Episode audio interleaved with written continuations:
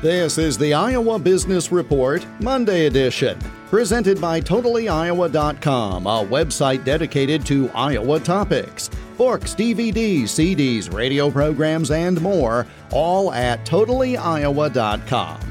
The latest jobs report was released last Friday morning. Financial journalist Jordan Goodman of MoneyAnswers.com breaks down the numbers.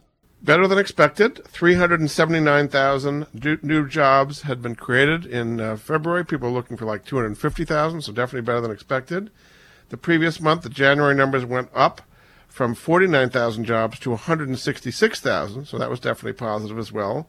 The unemployment rate is at 6.2%. Considering we're in the middle of a pandemic, that's still pretty good. It's certainly down from, it had been over 10% uh, last year. The story is that the private sector is hiring and the public sector is still laying off.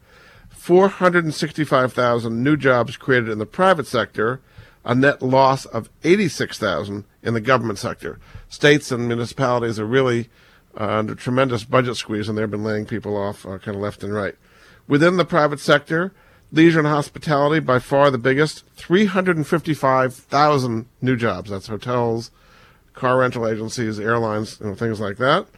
Uh, the second biggest area was retail, up 41,000. Um, so overall, pretty good report. We still have about 12 million people unemployed, so we got a long way to go to get back to the pre-pandemic levels. The Biden administration threw some cold water on the numbers, noting that if growth continued at this pace, it will take more than two years just to get back to pre pandemic levels. I'm Jeff Stein for the Iowa Business Report.